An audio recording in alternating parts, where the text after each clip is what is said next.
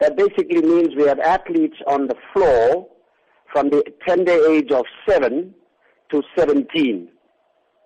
There are 600 athletes plus minus from around the republic gathered here on Durban shores to contest national titles in the various categories. As you know, karate is divided into age categories and weight categories.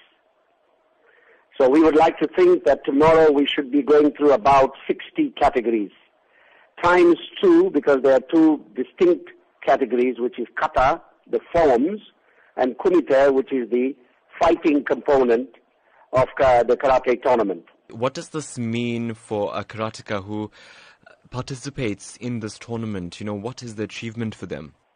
Yeah, first and foremost, these are national titles that they are fighting for. So anybody that wins a national title tomorrow is the South African champion.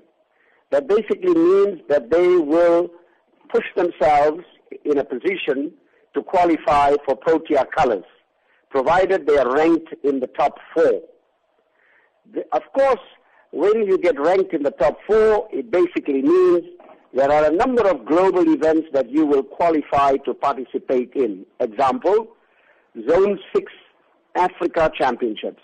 After tomorrow's championships, will also qualify to go to the World Youth Cup in Croatia in June, and thereafter they will be eligible to represent the Rainbow Nation at the World Cup in Tenerife, Spain during the month of October.